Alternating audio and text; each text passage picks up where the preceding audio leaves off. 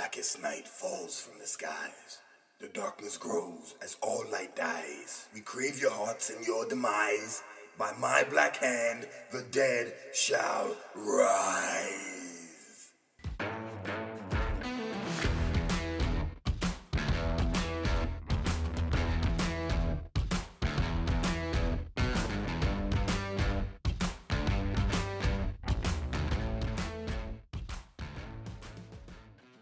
Back and welcome to the bonus episode of Me and My Friend Pete, where we're running through Untold Tales of Blackest Night, number one, a story within a story spanning two decades. I'm not to keep you, but plays need players, and this one's got a few. Leading off is the keeper of the Book of Parallax and one of Sinestro's most trusted lieutenants, Lyssa Drak. Lyssa Drak first appeared in Green Lantern Volume 4, number 18 in May of 2007. She's about 5'6 with red eyes, black hair, and light blue skin. Drak is a member of the Sinestro Corps and one of the few recruited by Sinestro personally. In the Green Lantern mythos, the universe is divided up into 3,600 sectors. Lyssa Drak patrolled Sector 3500, so she spent a lot of time on the edge of the universe. Her role in the Sinestro Corps was twofold. First, as keeper of the Sinestro Corps' Book of Parallax, which held the history of the Corps and its members, and second, to force new Sinestro Corps recruits who managed to pass the intense boot camp into her fear lodge to face their greatest fears. If the recruits failed, she recorded it in the Book of Parallax. If they succeeded, they went on to join the Sinestro Corps. Drak's abilities include emotional empathy, which doesn't sound like a superpower, but you'd be surprised. She's a gifted seer and can seduce people through her storytelling. Her tales throughout the Sinestro War and Blackest Night are honestly some of the best work in the series and give a great classic horror comic book vibe to the stories when, if your core honed in on fear as your bread and butter, can't be a bad thing. If you thought the main episode this week was a menagerie, what if I told you there's a one man walking zoo in the world of DC? Well, that's what I'm telling you. I'm talking about none other than Bernard Buddy Baker. I'm talking about Animal Man. Bernard Buddy Baker first appeared in Strange Adventures number 180 in September of 1965. Fun fact, I love Animal Man for no other reason than his number one issue of his solo title was the first comic book I ever bought with my own money. For that reason alone, that's it. You know I'm easy, don't act surprised. Back to Animal Man during this story is based in Montana. He's 5'11, 172 pounds with blonde hair and blue eyes. He's a stuntman and adventurer. Buddy Baker received his powers from a mystical force known as the Red that connects all animals. He didn't know this at first, believing he was abducted by aliens because of the illusions the Red left him with. He eventually discovered the truth after deciding to become a superhero as the Red wanted anyway, and Buddy Baker, Animal Man, was born. Using his newfound powers, he became an outspoken champion of animal rights, and when not adventuring or helping to save the world, can legitimately be classified as an eco terrorist, disrupting and in some cases destroying cruel and inhumane companies that target animals. Animal Man has a wife named Ellen, a son named Cliff, and a daughter named Maxine. His powers? He can mimic the ability of any animal on Earth for up to 30 minutes at a time. This, of course, can greatly increase his physical strength, speed, agility, reflexes, durability. He has the gift of flight. He can channel electricity like an eel, regenerate like the worm, and wall crawl like the amazing Spider Man. He can also fire force blasts, is able to read the minds of animals, transfer his consciousness into other animals, and in some instances, control animals. Moving on. Next, we have Rory Reagan, but you may know him from his superheroing name Ragman. What do you mean, no? He was in the Shadow Pact. Our first absolute point. We went over this. No. For Shazam? No. They fought the Spectre. Well, actually, to be fair, he didn't do much in that battle to help, did he? No. Black Alice kinda carried it. Well, okay, Rory Reagan. Ragman. Ragman first debuted in Ragman first series number one in September of 1976. He's 5 feet 11 inches and weighs 165 pounds. He has blue eyes and brown hair. Ragman's origin story before being updated for the modern day, turning him into a soldier, is pretty interesting to me. Jewish people of 16th century Prague, to escape persecution, created a golem of river clay to protect them, but they didn't feel safe with the golem, so they decided to replace it with a human defender who wore rags blessed by a verse from the Kabbalah. The Ragman suit was sewn to protect the Warsaw ghetto if it was ever needed. During World War II, it clearly was, and a young Jewish German named Jerzy Reganowitz became Ragman to protect the Jewish community in Warsaw from the Nazis. Jerzy failed and migrated to America. He took the name Jerry Reagan and passed the Ragman suit down to his son, you guessed it, Rory. Rory now uses the suit to protect the slums of Gotham.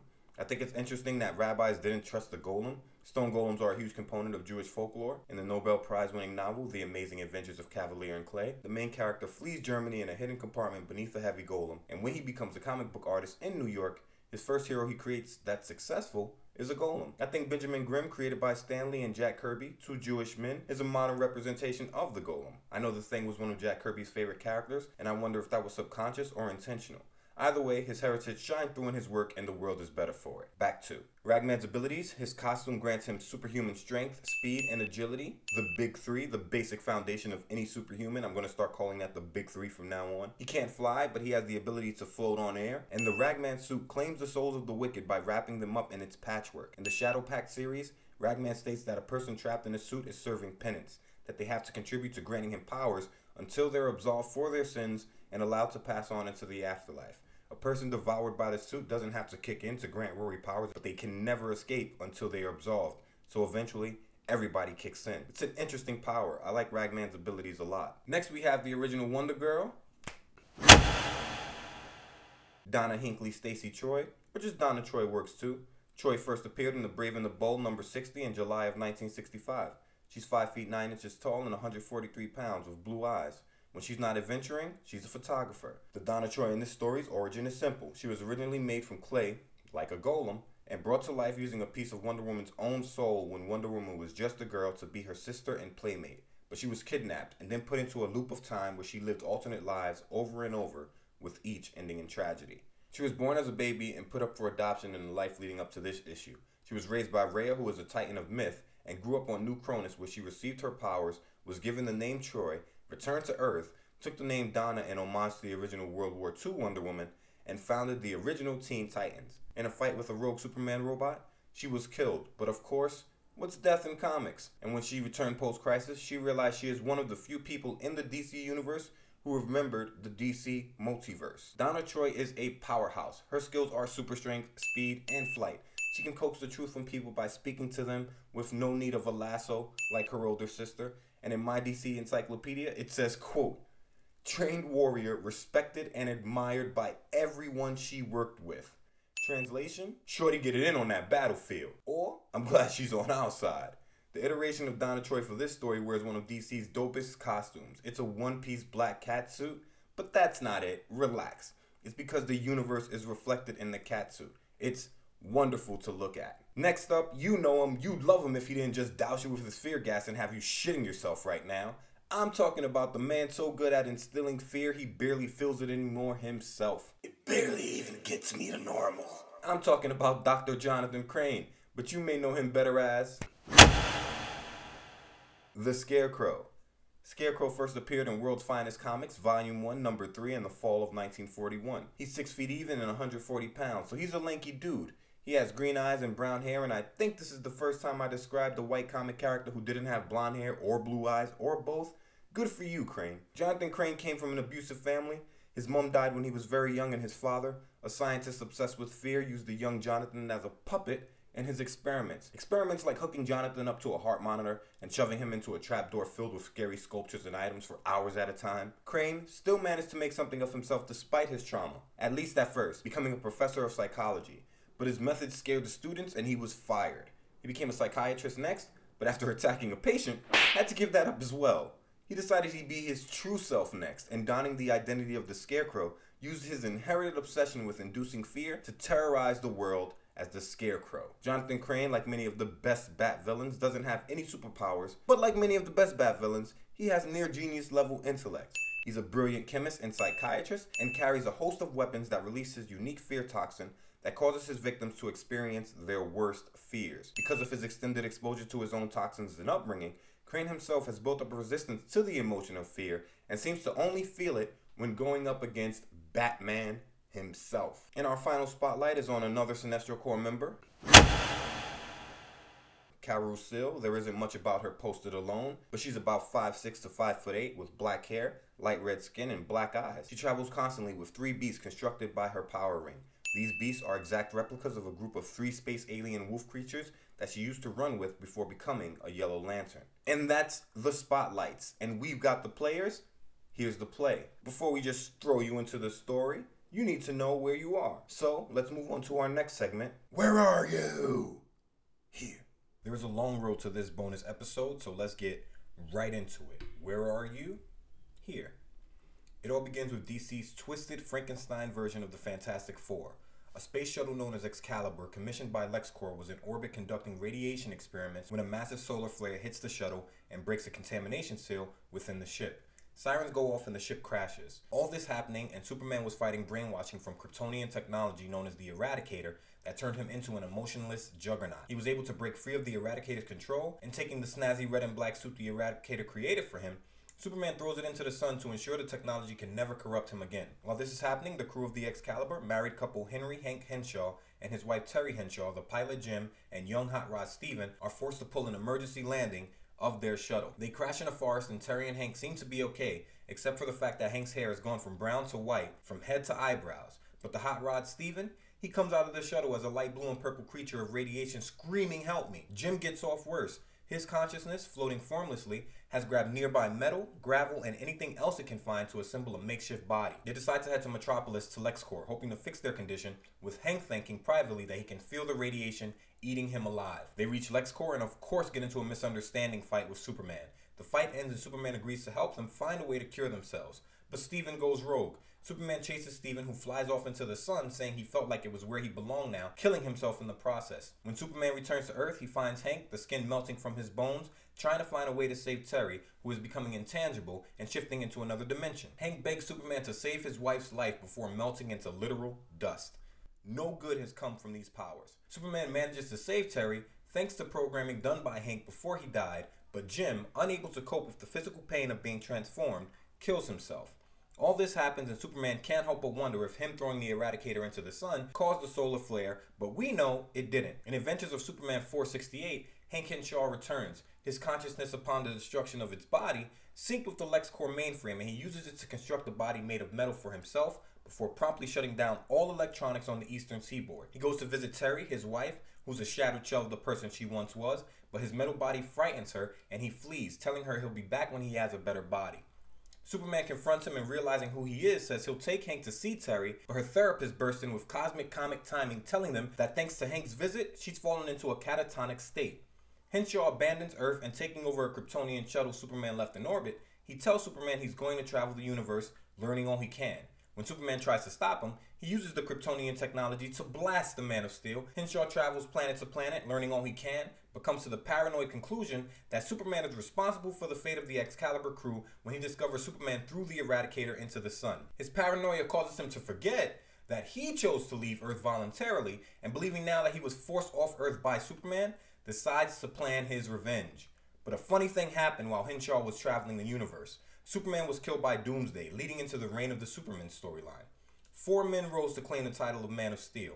John Henry Irons, you may know him as Steel. Shaquille O'Neal played him in a movie in the 90s at the height of his popularity.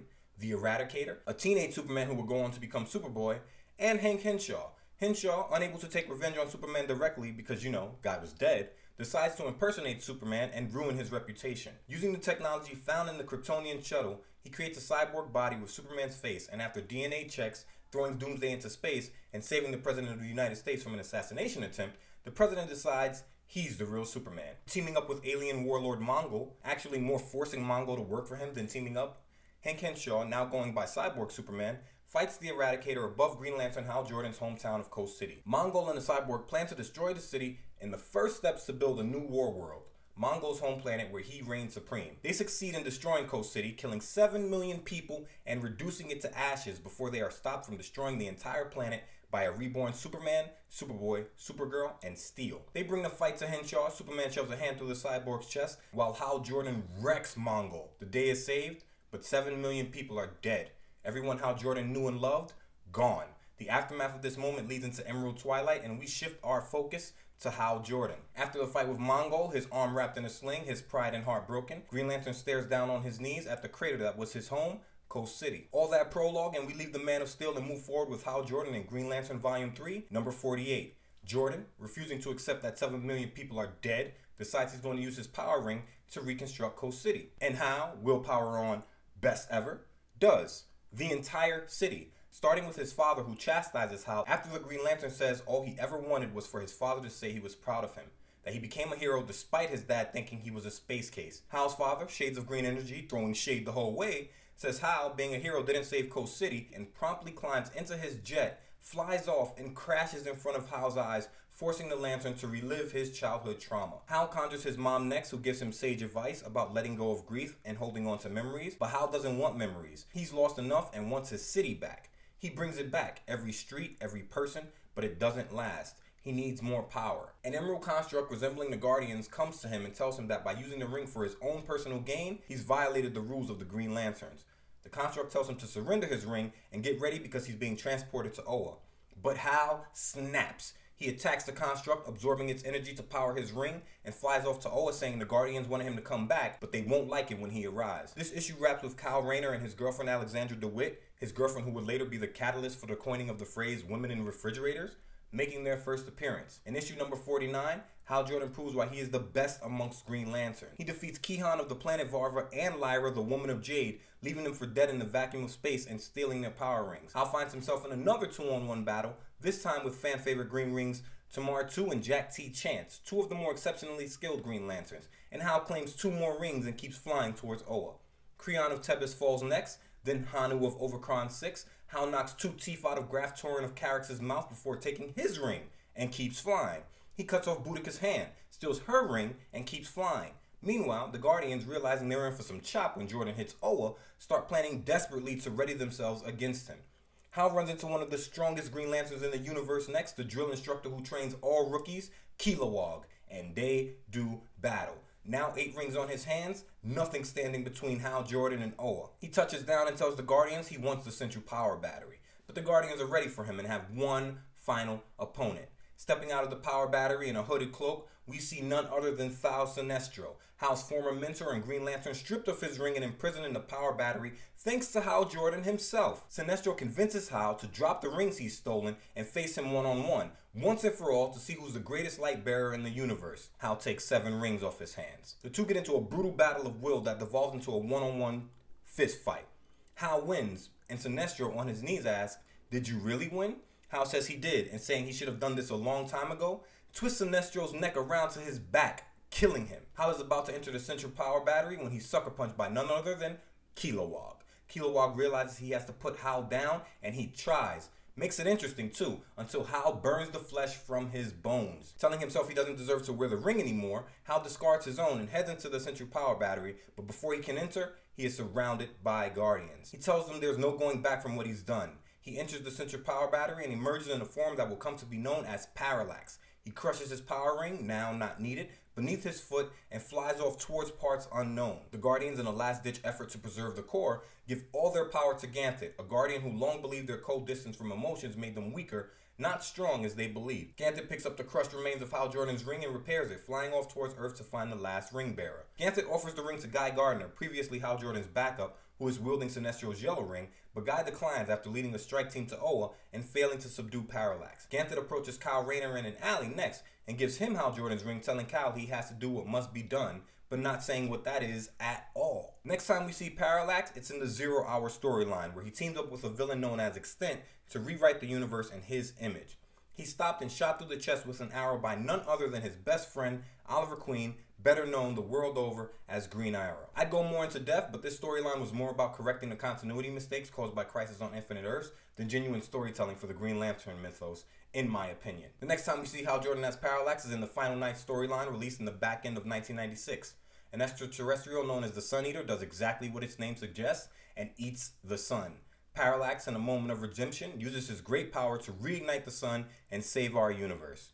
Shortly after, Hal Jordan is tapped to become the Spectre, God's spirit of vengeance in the DC universe, and he remains the Spectre and essentially unused as a character in any major way until the Green Lantern Rebirth storyline, which began in December of 2004, written by DC's man of a thousand ideas, Geoff Johns. In the first issue of Rebirth, we see the last Green Lantern, Kyle Rayner, burst from the sun in a green rocket ship and crash land onto Earth with a payload of one coffin. He can't take his power ring off, and he's mumbling about being afraid. Meanwhile, Carol Ferris, Jordan's on again, off again love interest, is considering buying Ferris Aircraft, her father's old company in Coast City, when while walking through the abandoned site, she finds Hal Jordan's old fighter plane restored and collecting dust. Meanwhile, meanwhile, Green Lantern John Stewart and former Green Lantern Guy Gardner are in New York to meet Hal Jordan at a Yankee game. The two are arguing, Guy telling John that he's lost his willingness to step up against ideas he disagrees with. John telling Guy he doesn't have to admit missing being a Green Lantern because John knows he does. They take their seats at the game and Hal arrives, joining them. They small talk for a bit before people, compelled by the specter contained in Hal Jordan, begin approaching him, admitting their sins. It starts with one man, but eventually continues on until the entire section surrounding Jordan is telling him their sins, including tax cheat Guy Gardner. Hal says he can't stay. The spirit of vengeance isn't letting him rest anymore, and he leaves. Meanwhile, meanwhile, in Star City, Green Arrow and his ward Speedy are attacked by Green Lantern rogue Blackhand, who's come for a Green Lantern ring given to Green Arrow by Hal Jordan years ago. Black Hand locates the ring using his energy siphon, a weapon he created to battle Green Lantern that absorbs the ring's energy. But when he lifts the ring, Green Arrow pins his hand to a wall with a namesake. Hal Jordan shows up, transformed into the Spectre, and as the sadistic spirit of vengeance, turns Black Hand's right hand into ash before saying something about him isn't right and vanishing in a flash of green light. We cut back to John Stewart and Guy Gardner, now in Guy's cell phone bar Warriors,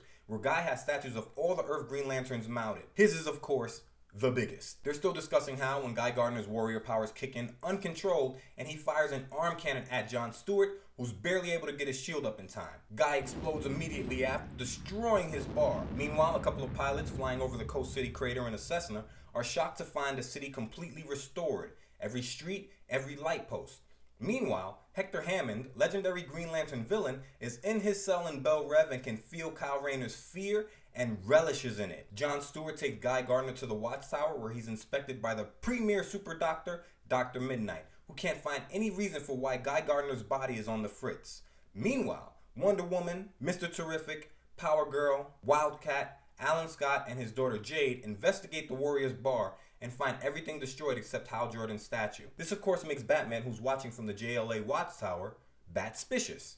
And the suspicion grows when Wally West, my personal favorite Flash, investigates Coast City with Aquaman and finds only one building restored, Hal Jordan's old apartment building. When the League expressed doubt that Hal Jordan is making another evil power play, Batman snaps, revealing his feelings for Hal Jordan. He thinks Hal Jordan is arrogant and never plans and always runs off half cocked. He does not like the man at all. John Stewart cuts Batman off, telling Batman the only reason he doesn't like Hal is because Hal was the only person who showed not an ounce of fear in him. This shuts Bats up, but Green Arrow enters the Watchtower and tells the League what Jordan did to Blackhand, and they get ready for action. While at Ferris Air Base, Carol Ferris is in the rain with her rundown jets when they are suddenly repaired to perfect condition. The issue ends with Hal in his bomber jacket standing outside of one of the jets, smiling at her. On Oa, to open issue 2, a green force of energy rockets from the central power battery, destroying the statue of Hal Jordan in front of the battery with a simple directive find Kyle Rayner. And Kyle Rayner, he's in Highway Mill, New Mexico, being watched by the two dudes who witnessed his ship crash. Kyle says it'd be so easy to fix his injuries if he used the ring, but he refuses. He passes out from the pain as his ring issues a warning. Parallax is coming. Hal Jordan and Carol Ferris reminisce about the first day they met as children. Hal's father told him to hold his jacket as he test flew a jet. Hal bragged that his father was flying the plane. Cal bragged that her father owned it. Moments before the jet explodes right before their eyes. Hal says when your worst fear happens before your eyes, there's nothing left to be afraid of. He goes on to say that this is the moment he learned to question authority because nobody in power is always right. He says something's changed in him, that no matter what he's done in his life, he never questioned his willpower, but he can feel a difference within him a difference that isn't him, and he needs to find a way back to who he was. We shift back to the Watchtower, and John Stewart and Green Arrow are talking. Green Arrow asks if the power rings still have a weakness to yellow, and John says not since Hal destroyed the central power battery. He asks if Arrow wants him to charge the ring, but Arrow says no, that he tried to use it once and couldn't get it to spark. The ring runs on intense willpower, and Ollie Queen, cynic that he is, doesn't operate off of intense will. He calls the Guardians naive despite being the oldest creatures in the universe, and John says lording over it all from Mount High can skew your perceptions, that it's one of the reasons he hates the Watchtower being in space. It creates a detachment. I look at my country's government, a majority of the people in power affluent in both culture and capital, and understand this sentiment. I wonder often if they truly care about the people who don't sit on Mount High. My answer far too often is not at all. But I digress. Back to. Zatanna uses her magic to locate Hal Jordan, and the League's heavy hitters plan to go pay him a visit. Arrow wants to go, but Batman tells him to stay back because if things go wrong, they need Arrow to lead the next wave of heroes. We shift back to Carol and Hal, and she's telling Hal she's married now, so whatever they had can't be. They hug, and she tells him he feels cold moments before the Justice League arrives on scene. Wonder Woman, her lasso of truth in her hand, tells how they have questions, and Superman lets him know about Guy Gardner in Coast City. Hal wants to know if Guy's okay, and Flash asks what Jordan did to Coast City. He replies he only fixed the airfield, and Batman gets clever saying, Back to fixing things, Jordan? And John Stewart snaps! He takes to the sky saying Guy Gardner was right about the type of person he's become, before attacking the lead. Superman flies up to meet John with his chest puffed out, but John's an architect, and the black man with the green ring replies that even the strongest structures have weak points before striking Supes in the eyes with two concentrated beams of green will. Hal transforms into the Spectre to help, but the Spectre forbids him, telling him he's needed elsewhere, and he vanishes as Flash runs for his life while John Stewart fires green beams of energy from above, the whole time his ring repeating the phrase, Parallax is coming, over and over. Meanwhile, back at the Watchtower, Guy's body starts repairing itself. At the same time, the Green Lantern ring in Arrow's hand gets white hot.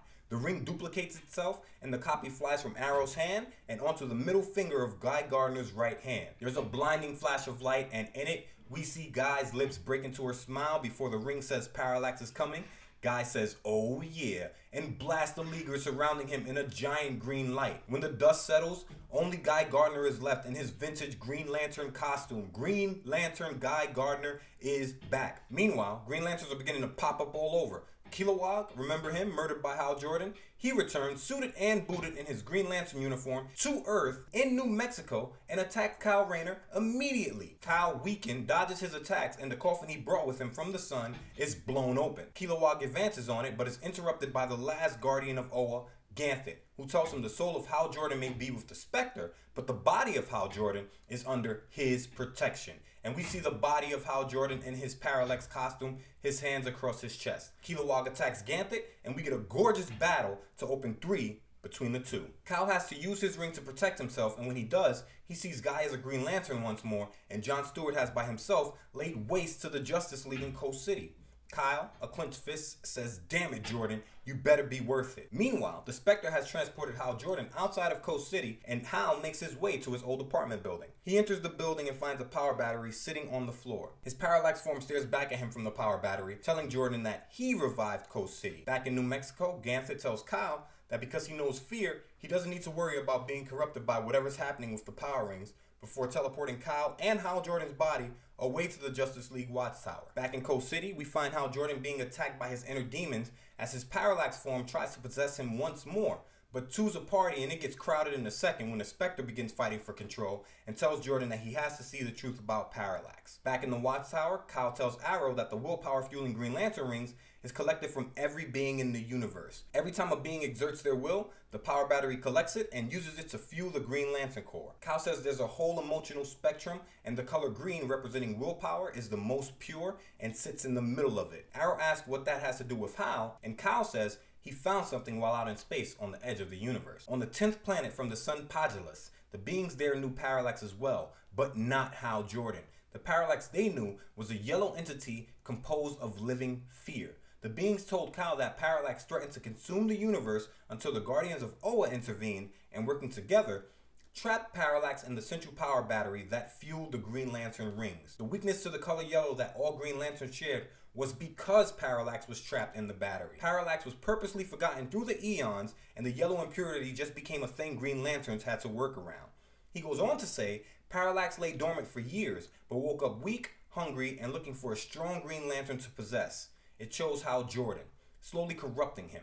Hal Jordan's Reed Richard hairstyle. Remember way back in me and my friend Pete number one when I said my grandfather must have had an extremely frightening experience because his hair was shock white since he was 19? Hal went white around the temples when the fear entity began to really take root in him. With the destruction of Coast City at the hands of the Cyborg and Mongul, I told you it started there, Parallax was able to gain command over Hal Jordan, and when Jordan rampaged through the universe and destroyed the central power battery, he freed Parallax unknowingly and it bonded with his soul. Kyle says when Hal sacrificed himself to reignite the sun, it was proof of his willpower, fighting against the fear in one last glorious moment of will. He says evil finally escaped the Green Lantern's sight by hiding inside of Hal Jordan. Back in Coast City, Hal has just heard the same story from the Spectre. The Spectre tells Jordan he chose him as a host to kill Parallax from the inside, but Parallax interrupts saying he was too strong and rips through Hal's soul, taking control of him once more. Back at the Watchtower, Cal says he confronted Ganthet, and Ganthet told him Parallax must have wiped his memory before sending him to the sun to retrieve Hal's body. But Arrow's not buying it. He's sure the Guardians knew.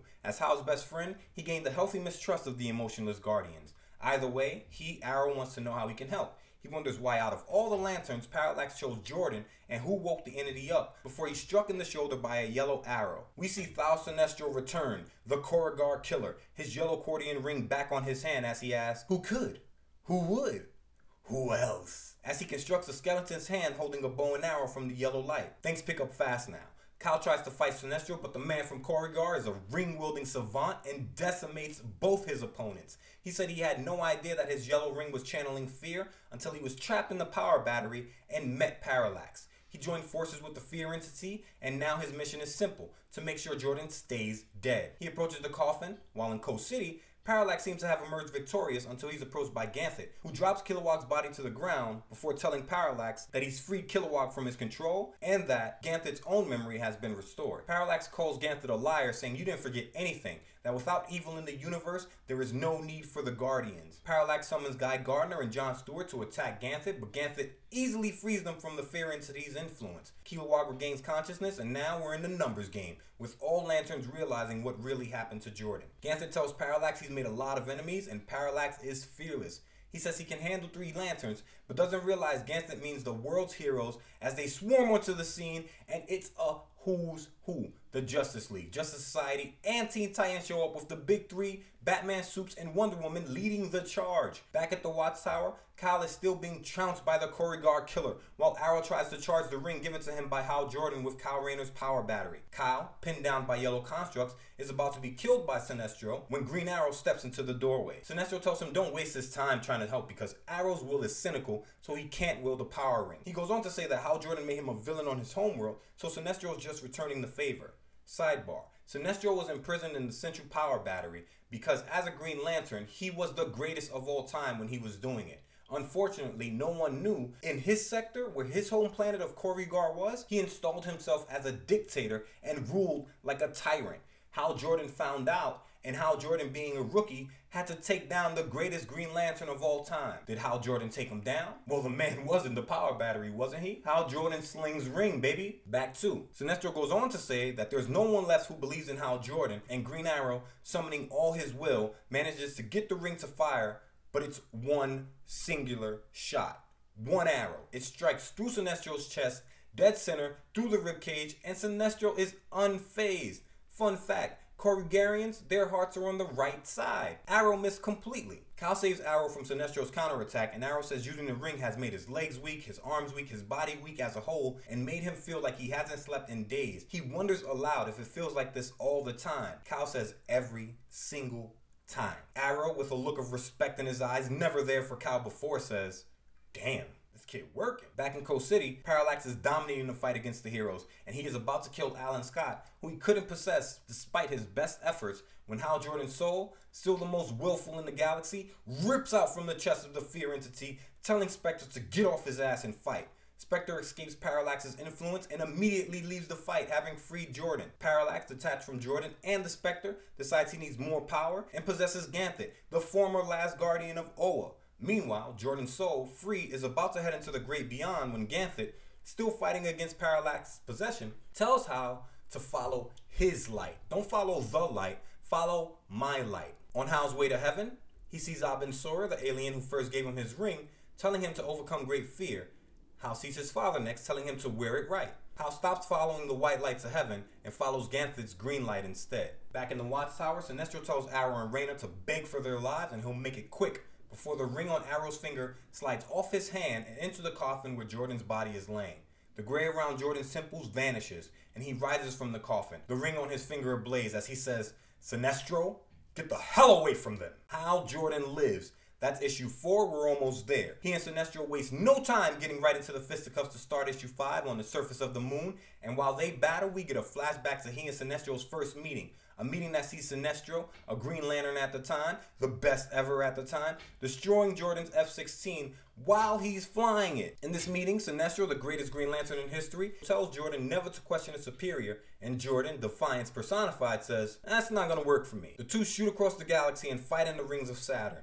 Sinestro saying he's to destroy Earth, then go finish off Kyle, calling him a street rat before he's struck in the back by 11 construct arrows in the shape of the Green Lantern symbol. The torchbearer, Kyle Rayner, flows behind him and tells him Green Arrow says hi. Jordan and Sinestro both throw punches and their rings connect. Jordan's will destroys Sinestro's fear and his ring shatters. The Korugar killer vanishes in a flash of light with a smile on his face saying, Jordan, welcome back, before disappearing into an extra dimensional vortex.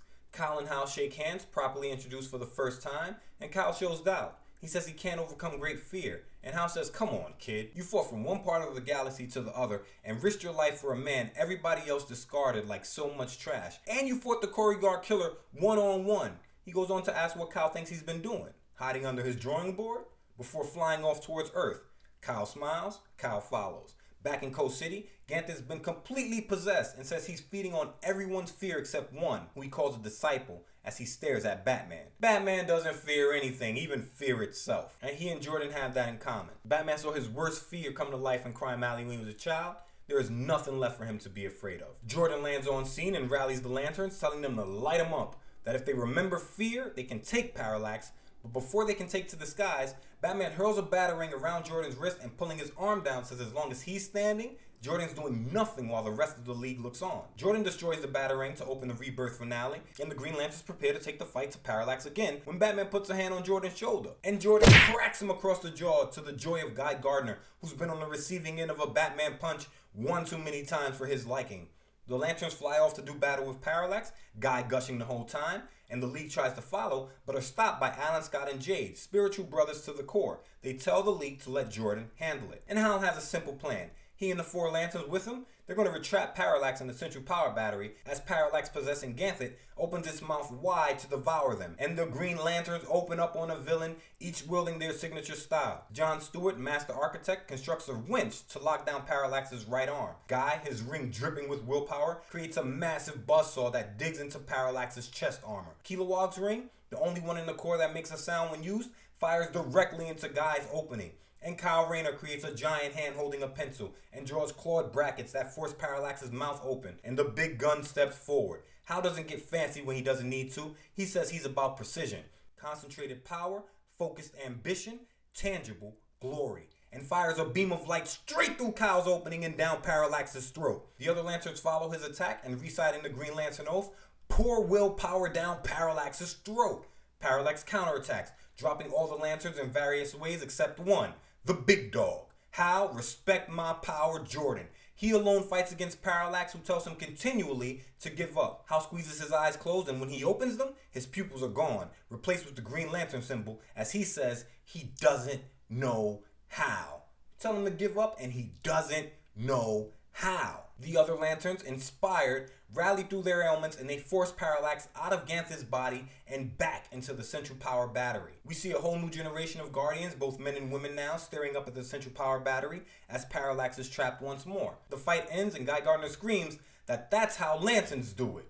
When Stewart asks him what was all that talk about not missing being Team Green, Guy keeps it a buck. He sucks his teeth and says I lied. In the epilogue, Hal visits Green Arrow in Star City, who returns his power battery to him. He tells Hal he still can't remember that damn oath, and the series ends with Hal raising his power battery and placing his ring up close to it, saying he'll never forget it. In the aftermath of Rebirth, the Green Lantern Corps is reestablished, and over the next few years, a series of wars break out between other corps that pop up, six in total. Just as green is the color of willpower and yellow the color of fear, the other colors of the standard Roy G. Biv rainbow, you know, red, orange, yellow, green, blue, indigo, violet, also all grow to have their own corps as well.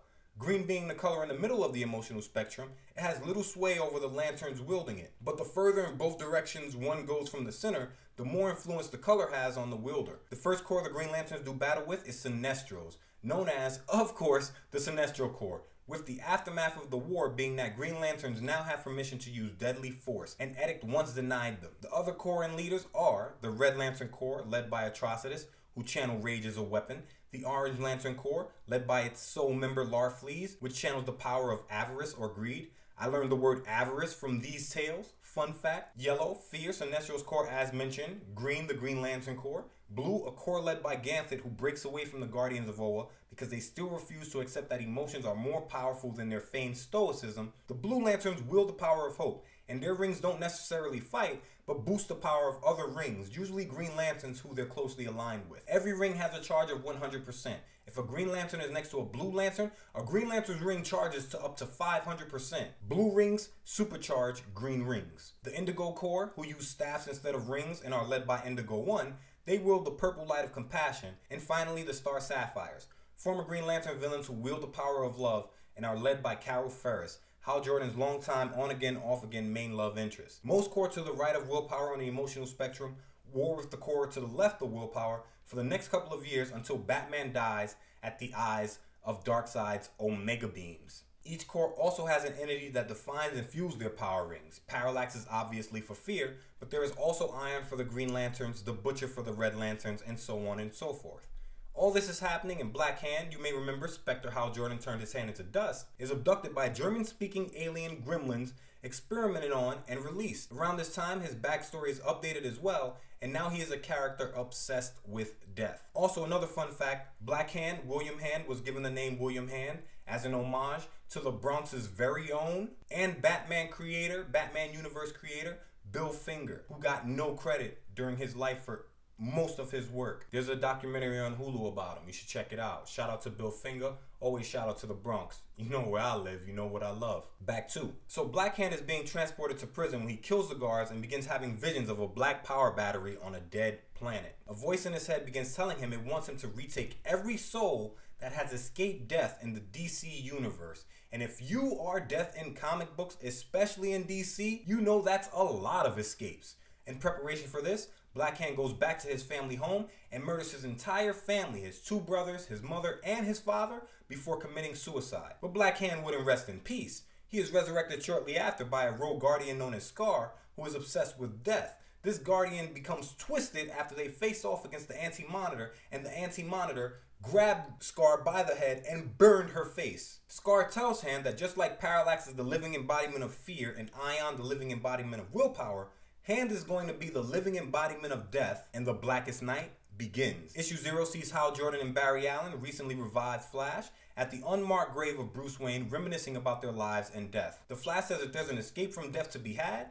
You know Bruce Wayne is planning it. When they leave, Black Hand approaches Bruce Wayne's gravesite and digs up the hero's skull. Black Hand recites the Black Lantern Corps oath, and the eye sockets in Bruce Wayne's skull glow green as Scar, now the Black Lantern's guardian, looks on. In issue 1 from Space Sector 666, where the Black Lantern power battery lives, thousands of black rings begin flying from it in search of hosts as all across the DC universe, death is the topic of discussion, with all major heroes lamenting their losses from the Teen Titans to the Justice League to the Rogues in Flash's hometown of Central City, as Alfred Pennyworth, Bruce Wayne's butler, realizes Wayne's grave has been desecrated. Meanwhile, on Oa, the Guardians of the Universe are watching the War of Light raging between the different corps and saying they failed. They say they have to issue a code black before Scar attacks them and abducts them, preventing the call. All this happening and Black Power Rings arrive at the crypt of the Green Lanterns in Space Sector 666 on Mars where the Martian Manhunter is buried, and also, of course, Earth.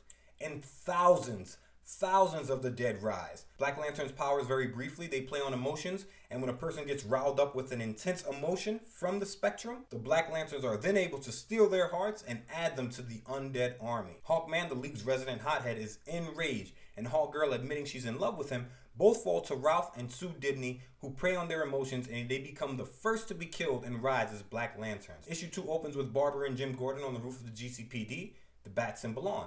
Jim is saying he's got a bad feeling of what's to come, and he's right as the Green Lantern crashes into the bat signal. Meanwhile, a now dead Hawkman tells Ray Palmer, his best friend in the Atom, if you recall from the Trial by Crisis bonus episode here on Me and My Friend Pete, to come over to his place, hoping to corrupt him.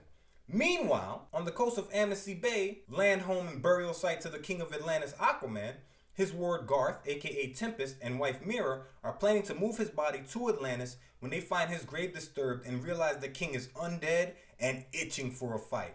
He sees the fear in the royal guard brought to aid in the transfer of his body, and using that fear, rips one of their hearts out. Meanwhile, Boston Brand, DC's resident body snatcher and dead man Phantom, is in his grave fighting to stay dead, but the oath of the Black Lanterns is heard above his grave, and he rises as a Black Lantern. Black rings head for Don and Hank Hall next, the original Hawk and Dove, granted powers by the Lords of Chaos and Order respectively.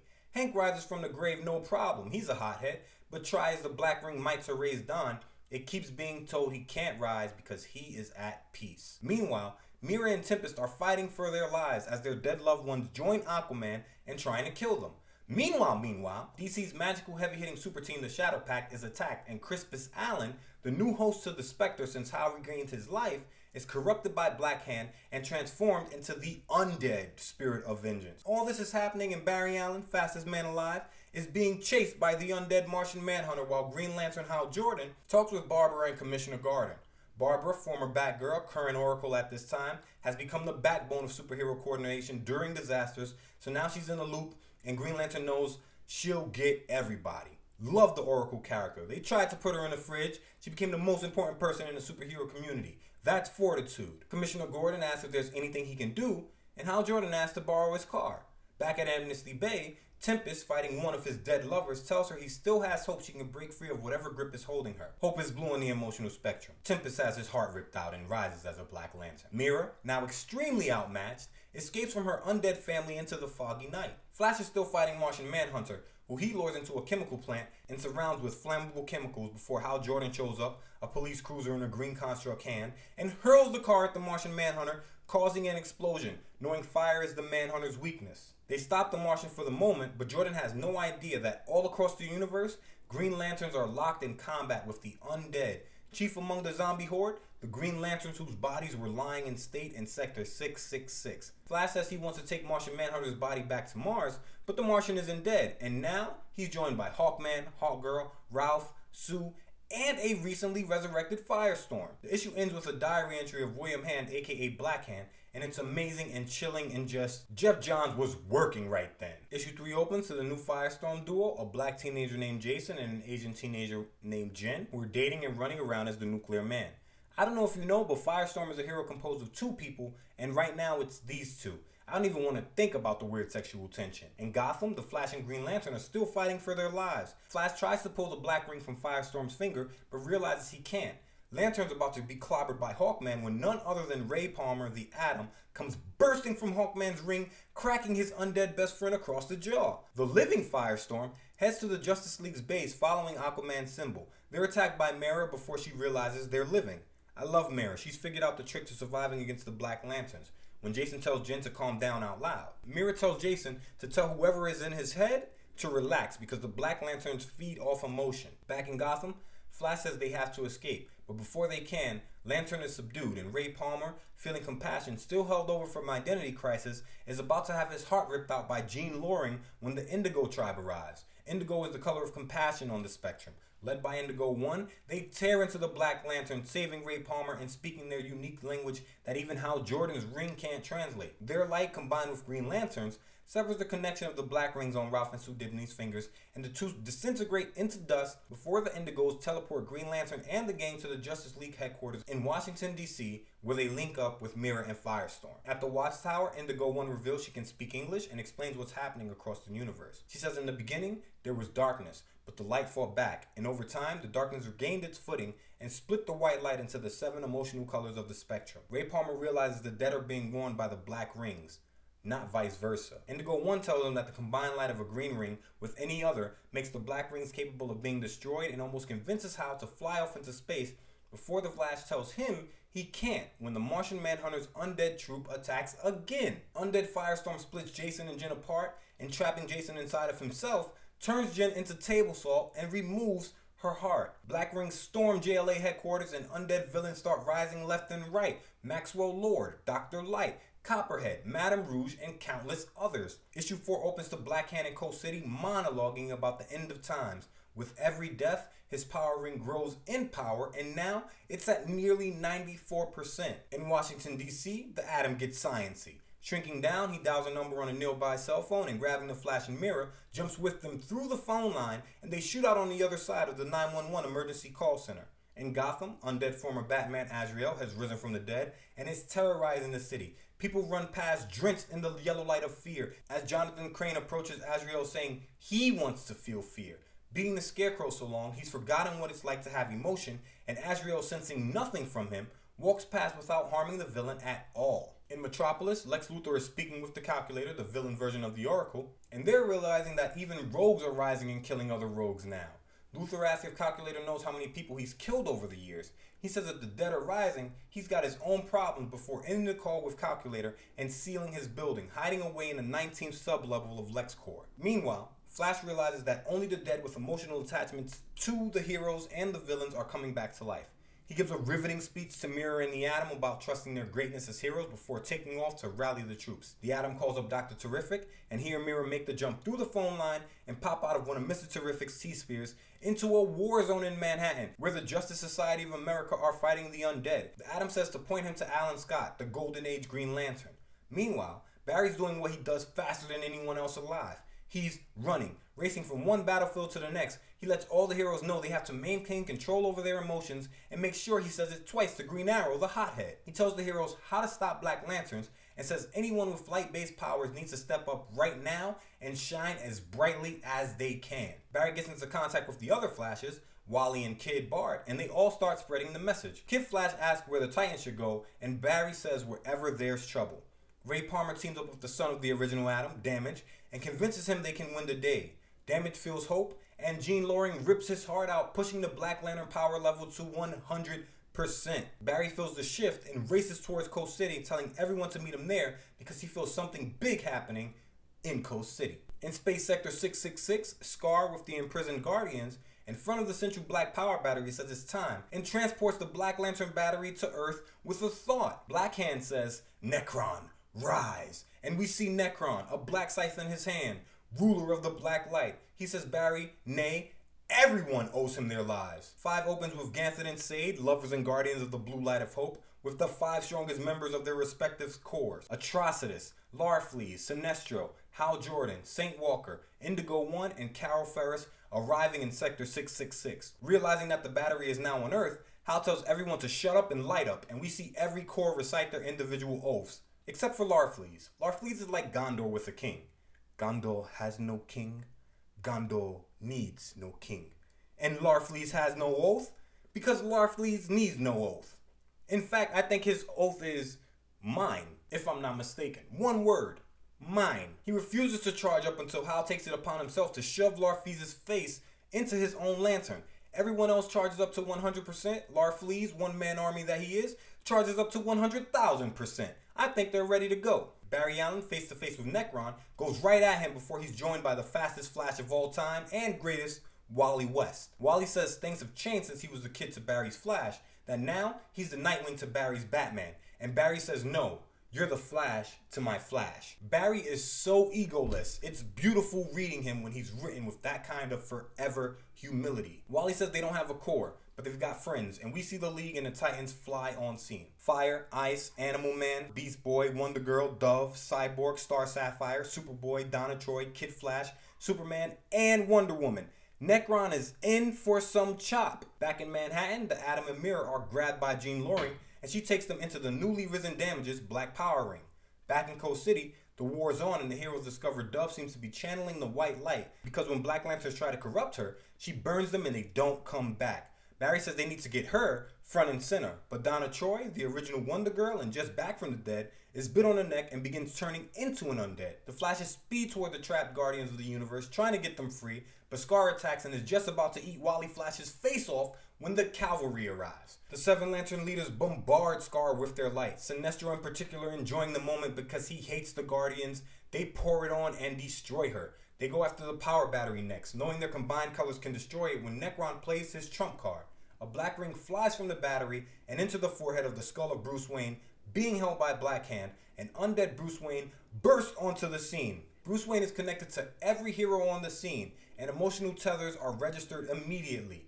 So much for keeping feelings intact, because with his return, every superhero that died and was resurrected has a black ring slide onto their fingers. That's Wonder Woman, that's Superman, that's Superboy, that's Kid Flash, that's Green Arrow. Nekron says die, and they do. Once the heroes rise undead, Nekron destroys Bruce Wayne. Issue ends with Black Rings trying to re-kill the two greatest rebirths in DC, Hal Jordan and Barry Allen. Issue 6 opens to two Black Rings fighting to grab Barry Flash and Green Lantern. Flash tells Barry to throw him a rope, and Barry, grabbing it, tells him to hold on for dear life.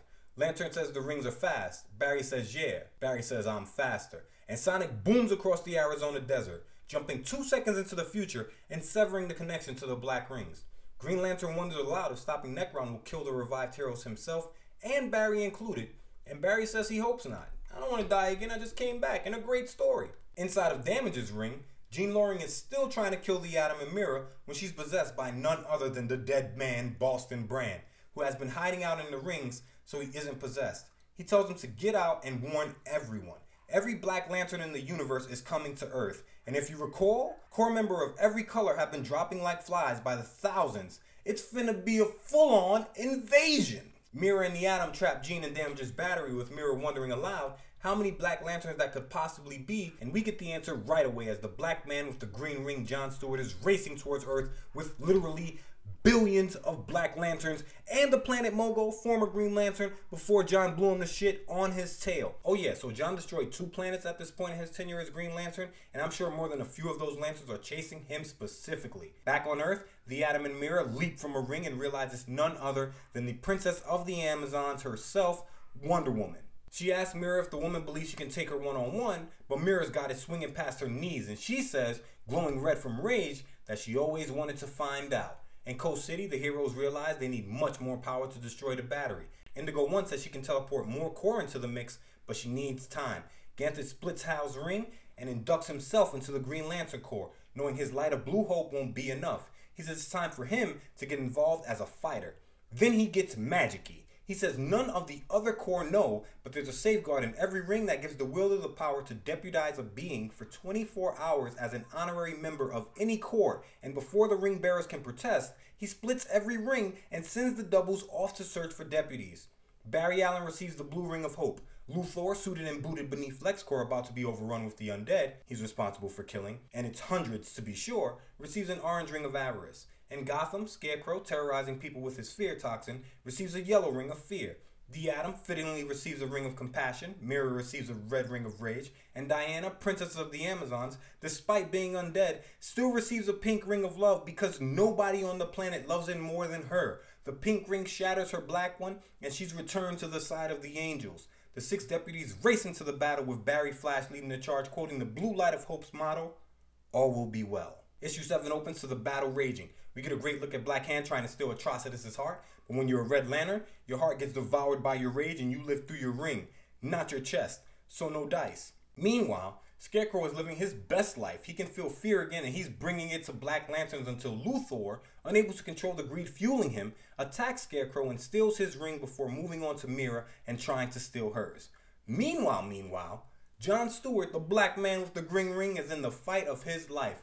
He says there are more Black Lanterns above Earth than people on it right now. There are 8 billion people on this planet. He's literally fighting an 8 billion on one battle. That's the black man with the green ring.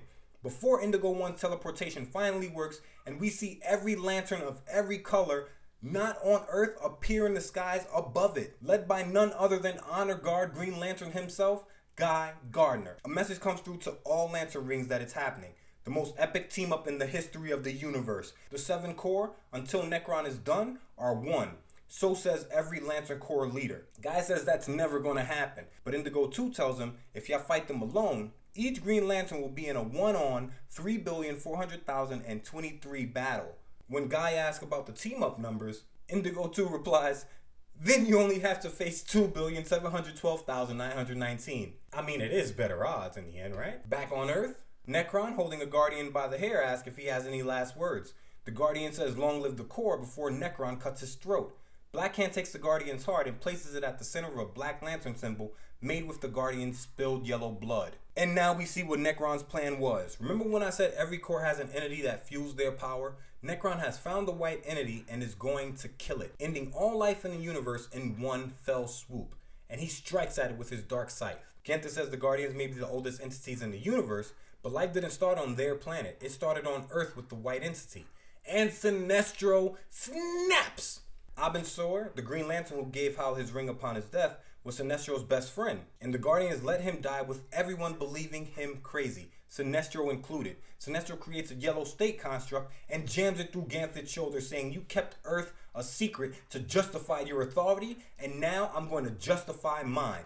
Sinestro really is a bad man. Hal Jordan realizes the entity isn't fighting back because it needs a host and tries to fly towards it, but Sinestro cuts him off in midair, saying this is his destiny and attacks Jordan before he flies towards the white entity, bonding with it and becoming the first White Lantern. Foul Sinestro of Korugar, your destiny awaits. The final issue opens up to Sinestro bringing it to Nekron. He rips the villain's heart out, but an undead man picks up Nekron's scythe, says Nekron rise, and becomes Nekron. At the same time, the Lantern Cavalry arrives and every lantern in the universe opens up on Nekron until Gardner is possessed by Boston Brand, and Brand tells Hal Jordan there's only one way to end this. They have to bring William Hand back to life and sever Nekron's connection to this world.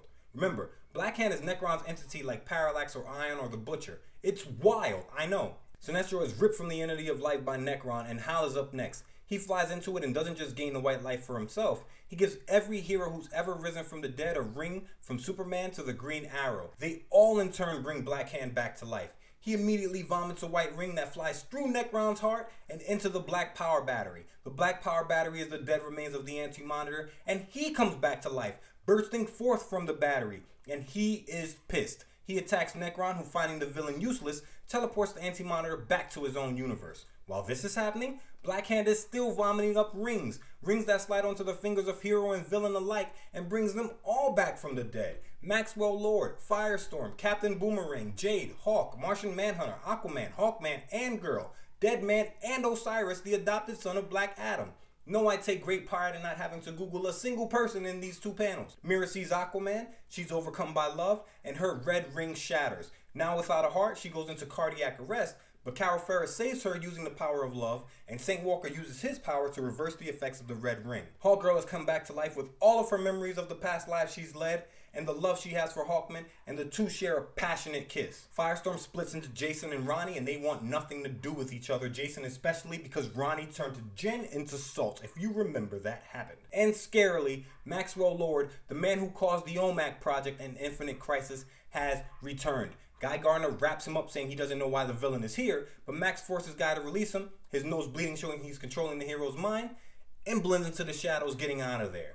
Jade, Alan Scott's daughter, is back, and she runs up and kisses Kyle Rayner full on in the mouth, right in front of Kyle's girlfriend, Green Lantern, and daughter of Sinestro, Soranik Natu. Eobard Thawne, Reverse Flash, escapes before Flash can grab him, and Captain Boomerang tries to hurl one of his namesakes at Flash, who, failing to catch Thawne, knocks Digger Harkness Boomerang out with one punch. Dead man, alive again, pulls off his mask and is horrified. He does not want to be alive. Dead Man really enjoys being dead. You can tell because his superhero name is Dead Man. While St. Walker notices not only Black Hand, but Indigo One's tribe of compassion are gone. And we see that Indigo One's tribe has retreated to their planet with a chained Black Hand who is looking positively lobotomized and carrying a compassion staff and chains, the purple symbol of the tribe blazing in his eyes. The final panel in this issue, we see a crater in the middle of a back road, and at its center, a white lantern sits glowing. And that's where we are. Me and my best friend Pete, old adventures, new critiques. He spins webs, I spin yarns. Kinda kooky, be forewarned. Look out, it's me and my friend Pete. So the credits on this one, the editors on this one are Eddie Berganza and Rex Ogle. The cover was done by Tyler Kirkham, Matt Banning, and Nei Ruffino. The story and art is a whole host of people. We have Geoff Johns, Peter Tomasi, Kroll, Van Sciver, Ivan Reis, Benes, Gleason, Schlagman, Fabok, Love, and Booth. We have inks by Sandra Hope, colors by Buccellato, and letters by Swan. So the cover of this one is busy, but not in a bad way. In the background, we see a large open book with withered browning pages, and characters are literally leaping from the pages. Dominating the center of the page is Donna Troy in her Black Universe catsuit, along with silver gauntlets wrapping her forearms and biceps, and a silver belt wrapping her waist. Donna Troy is a gorgeous woman, and that beauty isn't lessened by the strange black rot running through her veins. She got her left hand raised as she's flying towards stage left from the book. Beside her, we see the Scarecrow. He's wearing his signature strawman hat and scarecrow mask with noose to match, but instead of his usual scarecrow costume that is always literally stuffed with hay, He has on a Sinestro Corps outfit. It's yellow and black with the Sinestro Corps symbol sitting at the center of his chest. Behind him, yellow Scarecrow constructs fly up from the pages of the book. Beneath Scarecrow, we see a hooded ragman pushing from the page, his patchwork costume in various shades of green. And to his stage left, we see Animal Man in a White Lantern costume, his usual blue and orange costume gone, replaced with the white of the Life Corps. And finally, trapped inside of the pages of the book and pressed up against the pages as if it's glass, is Lyssa Drak. I think this is an okay cover. I feel like the character should be smaller and the book larger, because Animal Man in particular suffers from having Donna Troy and Scarecrow dominate the page. But everyone is beautifully drawn. Let's get inside. The story opens to two hands and shadow reaching for an open book. Its cover facing us with the Black Lantern Corps insignia on it. Person reaching for it is Lyssa Drak. She gives us a little of her history, saying her home was on Qward in the Antimatter universe, where she spent her days happily chained to the Book of Parallax and forcing new recruits to face their fear. Next, we see Lyssa with a look of panic on her face as she floats suspended in air all around her pages of the Book of the Black with different images of the events of Blackest Night, mainly the Black Lantern Army, Superman, Batman, Green Arrow, Wonder Woman, etc. Lyssa says she asked every recruit one simple question What are you afraid of? She says she's asked herself that question a thousand times over ever since. We realize Lyssa Drak is swimming through the pages of this book towards the cover of it not outside of it about to pick it up. She's inside of it, trapped, swimming through the pages. Drax says she found herself a prisoner on Oa where the Green Lantern Corps resides, and they ripped her book of Parallax from her. She goes on to say that when she realized her answer to her question, what does she fear? Her answer was, the unknown. Without the Book of Parallax, her precognition powers didn't work anymore. But Drax says she was lucky because she found a new book, the Book of the Black, the Book of the Undead. She says it was all hers until Scar, the guardian of the Black Lantern Corps, trapped her inside. And we see Lyssa Drak in a black hood and barely anything else, on her knees, hacking up black blood onto a giant blank page in pain, as behind her, Nekron's undead army, Martian Manhunter in the lead, races toward her. In the final panel, undead hands wrap around her face and she screams. Page 4 opens with a deleted scene from Blackest Night, and we see Ragman leaping from a red brick building in the Gotham twilight as an unknown narrator speaks about him. They say he lives in self imposed poverty and clings to the Kabbalah as if religion can do anything to cure a society of inequality. They say, despite what everyone believes, there's no equality only a food chain. Ragman lands on trash in a back alley in the next panel as someone from off panel tells him that he may be the jailer of the souls in his patchwork suit, but that person, that person and their team, they're the masters of those souls. And we see it's none other than Black Hand himself standing on a nearby rooftop, staring down, clutching the skull of Bruce Wayne in his left hand. He smiles at Ragman before five black power rings shoot from over his shoulder towards the hero. Black Hand thinks Ragman is no different from the others that the voice in his head sends him after, and we get three great panels back to back. First, Hal Jordan locked in battle with Hawkman and Hawkgirl. Next, Boston Brand lying on the ground above his grave in a fetal position, clutching his own shoulders in his classic leotard with high red collar. We see Crispus Allen Spectre, undead and gigantic, attacking members of the Shadow Pact, Blue Devils, Zatanna, and Phantom Stranger at a graveyard, pounding the ground with a mighty fist. Black Hand approaches Ragman in the alley as the Black Rings surround the hero. A disembodied voice says, Rise, and every soul in Ragman's patchwork suit is ripped from him, leaving him literally naked and surrounded by the undead, on his knees in garbage. That's a bad break. As Black Hand looks on with a wicked smile and evil gleam in his eyes. We get another deleted scene in Blackest Night next. This time we're in Keystone City, Flash's city, and we see a group of rogues calling themselves the Rainbow Raiders. The original Rainbow Raider is one villain, but they've decided to make this a team sport. I didn't do a spotlight on them because there is literally maybe two sentences about this supervillain team everywhere. But we see them here in a very expensive looking room. There's artwork on the wall, a porcelain statue of a horse rearing up on its hind legs diamonds and pearls stuffed in candy bowls. These Rainbow Raiders could be some major players. One of them, in what looks like a robe, is sitting on the couch pressed against the far wall. A woman with a green poison ivy costume and leaves for hair is sitting with her back to us and her legs crossed. The rest of the Raiders are standing, and we do have the Rainbow here. Red is standing with his back to the window as rain pours from outside. Orange is standing beside him, fire blazing from the top of his head. Pink is standing beside him. Each of the Raiders is holding a small glass in their hands. One of them, a burly guy in a full body sky blue suit opposite Red, is holding his glass high, saying they never even got to face the Flash. Red says, You know, we wouldn't have one if we faced them anyway. We chose won of the most disrespected villains and split his gear. He says they're lucky because it'd be only a matter of time before they wound up in Iron Heights if the Flash did catch them. Iron Heights is Keystone supervillain prison, so Red is right. I like the Rainbow Raider, but if you're splitting up his gear hoping to be a supervillain, you're going to jail, because I've seen that gear. In the next panel, Red raises a toast saying that the dead are taking over the earth and cheers to being on the winning side. The group clink their glasses and all go bottoms up. Five shot glasses fall to the floor and shatter, and every Rainbow Raider falls to the floor after the glasses, dead. As the Flash says from off panel that only the dead with emotional ties to the heroes are coming back to life. These Rainbow Raiders just committed group suicide, hoping to come back as Black Lanterns, and now they won't. What Achilles say in the Odyssey? It's better to be alive without glory than dead with it. I hope they learned the lesson. We turn the page and we're on The Infinity, Infinity Page. page 8, just in time to see a hand writing the word hero in red with a paintbrush on a white banner. We're in San Diego, California, at the home of Animal Man. This story is called The Evolution of Species.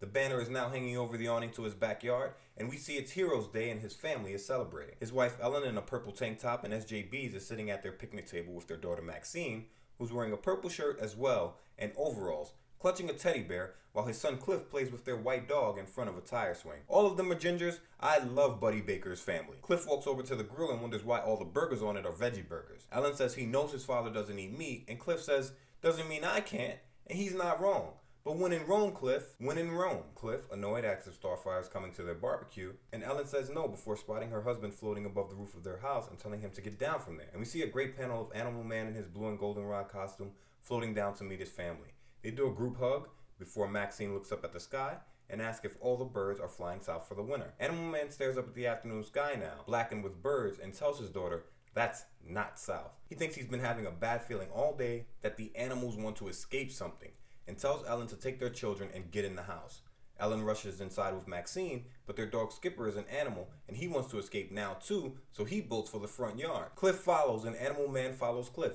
It's a chase train. They get to the front of the house and Animal Man grabs Cliff, who has tears falling from his eyes. I'd probably be crying too if hundreds of animals were rushing towards my house. A GD menagerie. It's in the week.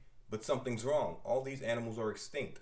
Animal Man is staring down woolly mammoths and saber-toothed tigers and moose with 10 feet wide antlers. He wonders why this always happens to him, but I'm gonna guess it's in the name and immediately leaps into action, putting himself between his kid and the danger. He summons the strength of a polar bear and the savagery of a Bengal tiger attacking the undead animals as they rush towards him, and he starts laying waste to the undead stampede. Separated from Cliff, who's surrounded by snow leopards and saber-toothed tigers, Animal Man taps into the speed of a cheetah and races to him before diving onto Cliff and turning his skin as strong as a rhinoceros's hide. When he decides to tap into the animal's mind and take them over, he hears Nekron in his head, and we get a beautiful splash page of Buddy screaming with his hands to his skull as Nekron's skeletal face looms large above him, telling him he's failed as a protector of animals and asking why he's still alive. When the pain stops, Animal Man is on his knees, surrounded by the bones of the extinct animals in the shape of the Black Lantern symbol. But he knows what he has to do. We see him flying in with the group of heroes who bring the fight to Nekron, Black Hand, and their undead army. He's flying in next to his friend and ally, Starfire, and asking why must she be so beautiful. He thinks her scent intoxicates him as the two fight side by side, putting down the undead. Starfire can probably sense Buddy's ogling and not focusing because she asked him how his family's doing. He says they're well, but they miss her, and calls himself stupid thinking his family's home worrying and he's here drooling. I think it's stupid you're surrounded by zombies and drooling. But I digress. The final panel here, we see Batman leaping behind Buddy, who's headbutting a zombie and vomits a black power ring at Animal Man. The ring says Buddy never escaped death, and that Nekron allowed his numerous resurrections. 15 opens to a black ring sliding onto Buddy's finger, saying Rise, as Starfire looks on and Buddy goes dead. He rounds on Starfire and begins hitting on her in the most debased ways. He says the king of the jungle is going to show her a damn good time, and tackles her to the ground as lightning flashes behind them. Buddy tries to fight against the black ring in his mind, but it's too strong and his outer self pins Starfire to the ground. And Starfire is showing restraint because Buddy's her friend, but Starfire is a heavy hitter, and starting to realize Buddy won't stop, she's about to put him down. The moment before she does, however, a white ring of light flies towards Buddy and slides onto his finger, and he's reborn as a white lantern. 16 is a beautiful splash page of Animal Man glowing in his white suit. As the white light's avatar tells Animal Man that he came back because he wanted to, not because of Nekron. We get a panel with Buddy in another group hug with his family, this time no costume followed by a panel of Animal Man racing in front of a horde of animals. We see golden strands of DNA up close next, as the entity tells him he's still evolving. Next, we see a chimp evolving into man, with Animal Man being at the end of the line. It's a great panel. The entity tells Animal Man to accept his duties as the Animal Kingdom's avatar before it's too late and extinction comes. The final panel, we see Superman's cape, Batman's cowl, and Green Lantern's power battery at the center of an apocalyptic scene. Meanwhile, back at the Baker residence, the family is watching the news wondering if Buddy's okay when he enters the house holding Skipper. This family is all about the group hug, and we get another one here before Cliff and Maxine head up the stairs, telling Buddy that he smells like poo. Buddy grabs Ellen, gives her a kiss, and tells her, I love you, my queen. She tells him she loves him too, but he needs to shower because he stinks. Animal Man, standing in the bathroom, says there will be no more observing, that now He controls his destiny. We're in San Francisco next at Titan Tower, where members of the team are in their memorial hall paying homage to the friends they've lost. Cassie, Wonder Girl, is lamenting the fact that members seem to always be dying, and Donna Troy tells her their life is a battlefield, so death is inevitable. Cassie asks Donna how she keeps going, and Donna replies that if they stopped fighting, what would the world be then? Donna says she's a warrior and reminds Cassie that Cassie is too. We turn the page and we're in the thick of Blackest Night, following Donna Troy and the Titans as they lay waste to the undead horde. Donna, bit on the neck by one of the undead, says she can feel death beginning to corrupt her. Having died before, she says death may take me again today, but Nekron will not. She falls to her knees in pain before leaping up and tackling Wonder Girl, telling her they have to stop her because she's losing control. Titans surround Donna Troy on the battlefield and Wonder Girl tells them to hold her. Donna says she won't fight, but Cassie knows she will. She orders Dove to bathe Donna Troy in light, and Dove does, and they are just about to exercise the darkness when Nekron's Batman gives Donna a ring and the Titans are blasted backwards. Wonder Girl is first on her feet and she tries to wake Dove, telling her they need to save Donna, but Donna says she's fine. Surrounded by the undead horde that has claimed her idol, her boyfriend, and her mentor, Cassie lowers her head and wonders how she can possibly fight them all as the rain pours down on her. But when she looks up, there's an angry fire in her blue eyes as she thinks she can fight them because she's a warrior, and warriors fight to the bitter end. Our next story, Blackest Nightmare, opens with Jonathan Crane, aka the Scarecrow, pumping his fear gas all through an abandoned warehouse where he has people trapped in glass prisons to study the effects. As he's torturing these people, we get a flashback to the Scarecrow being teased and called Ichabod from the Sleepy Hollow books because his last name is Crane. Scarecrow says he read those books and fell in love with the power of fear, studied it, and got his revenge on all those people laughing and we see him working through the panels. First reading the book, then in the lab experimenting, and finally as the scarecrow gassing a victim before we come back to the present and he screams at the woman he's just gassed, telling her he wants to feel fear too. That not even the undead can frighten him anymore. He rips his mask from his face and holding a pitchfork says he's going to leave a trail of bodies across Gotham and when Batman comes to stop the Scarecrow, Scarecrow will feel fear. He's about to skewer the woman with a pitchfork when a yellow ring of the Sinestro Corps slides onto his finger and he's teleported into a forest. He hears the clop of a horse's hooves in the distance and his heart starts beating rapidly. His mouth goes dry, his breathing shallow. He screams, Yes! before seeing the Dark Knight with a literal bat's head for a face, wielding a yellow construct sword. Batman face Batman stares down at Crane, shouting his name, and Crane, terrified, turns to run but the forest has become bramble, and Crane trips right before being swallowed up by the bramble before he shoots out from it and back into a Gotham City alley. The bat-faced Batman corners him here and grabbing Crane's head, pumps yellow light into Scarecrow's face before vanishing. We see Scarecrow on the floor for a moment before he stands and constructs a yellow pitchfork and a murder of crows above him, laughing maniacally as his Sinestro Corps uniform forms around him. The next story is called An Incident on Korugar, and it opens with the Sinestro Corps receiving a directive from Thal Sinestro himself that for the foreseeable future, the yellow light and the green light are allies as Yellow Lanterns battle against the Black Corps above Korugar. We see Karu-Sil, Sinestro Corps member of 2814, a short distance away from the fight, led by her pack of alien wolf constructs. Able to communicate with the constructs, one of them asks if she is afraid, and she says, No, we're not afraid, we're fear itself. She lands and raising her ring walks forward, telling whoever she's sensing to show themselves or dread the consequences. Karu's eye narrows in shock as someone from off panel says, Daughter. We turn the page and see that the yellow constructs of her alien wolves that are always with her are based off of the three creatures standing in front of her. She calls them Fathers Three and falls to her knees, wondering if they're real. They tell her they're realer than the construct she creates in mimicry and order her to remove them. They tell her that she's been sad and alone, but she deserves it for trading their lives for hers. Karu says she didn't do that and would gladly give her life for them. The space will say they'll accept the offer and attack her. Karu fights back, telling her pack they don't attack their own, but they tell her she was only a part of the pack in case they faced a lean winter and call her a burden and weak. And Karu says, Fine, kill me then, and lies down defeated. Before her pack can devour her, however, a Green Lantern, Viril of Sector 1013, attacks them, saving her life. When Karu refuses to fight back, Viril tells her they aren't her pack, that this is what Black Lanterns do, and they need to be destroyed. His talk convinces Karu, and together they obliterate the undead pack. Viril tells Karu they should have a look at her wounds, but Karu, having lost her family a second time, rounds on Viril and incinerates his face with an up-close blast of energy before reconstructing her wolf pack with a power ring and flying off with tears in her eyes. And we turn the page and we're back with Lyssa Drak, still tumbling through these stories of Blackest Night, as she says she was once the page turner and now just a prisoner to the book, that it allows her to fly to the surface time and again before pulling her back down into its depths. She reaches out a ringed hand towards the cover as she's sucked back into the depths of the black book before a hooded figure reaches into the pages, from the outside and grabbing her by the hand, pulls her from the book, finally freeing her. The entity, whoever it is, is wearing a hooded, tattered cloak with bandaged hands and tells Drak they're about to enter a new epoch. His epoch. Drak asks if the entity is going to need a new bookkeeper, and the reply she gets is yes. The final caption box reads, It begins.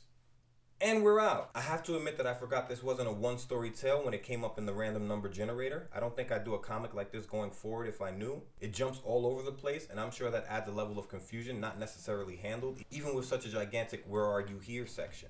Nevertheless, thank you so much for listening. I hope you had a blast because I truly did getting to visit some of the more obscure moments from one of DC's largest events, Blackest Night. Thank you so much for being a patron. Because of you, I get to do this, and I never take that for granted. Please like, please comment, please share, please take care, and please think of the world and be true to yourself.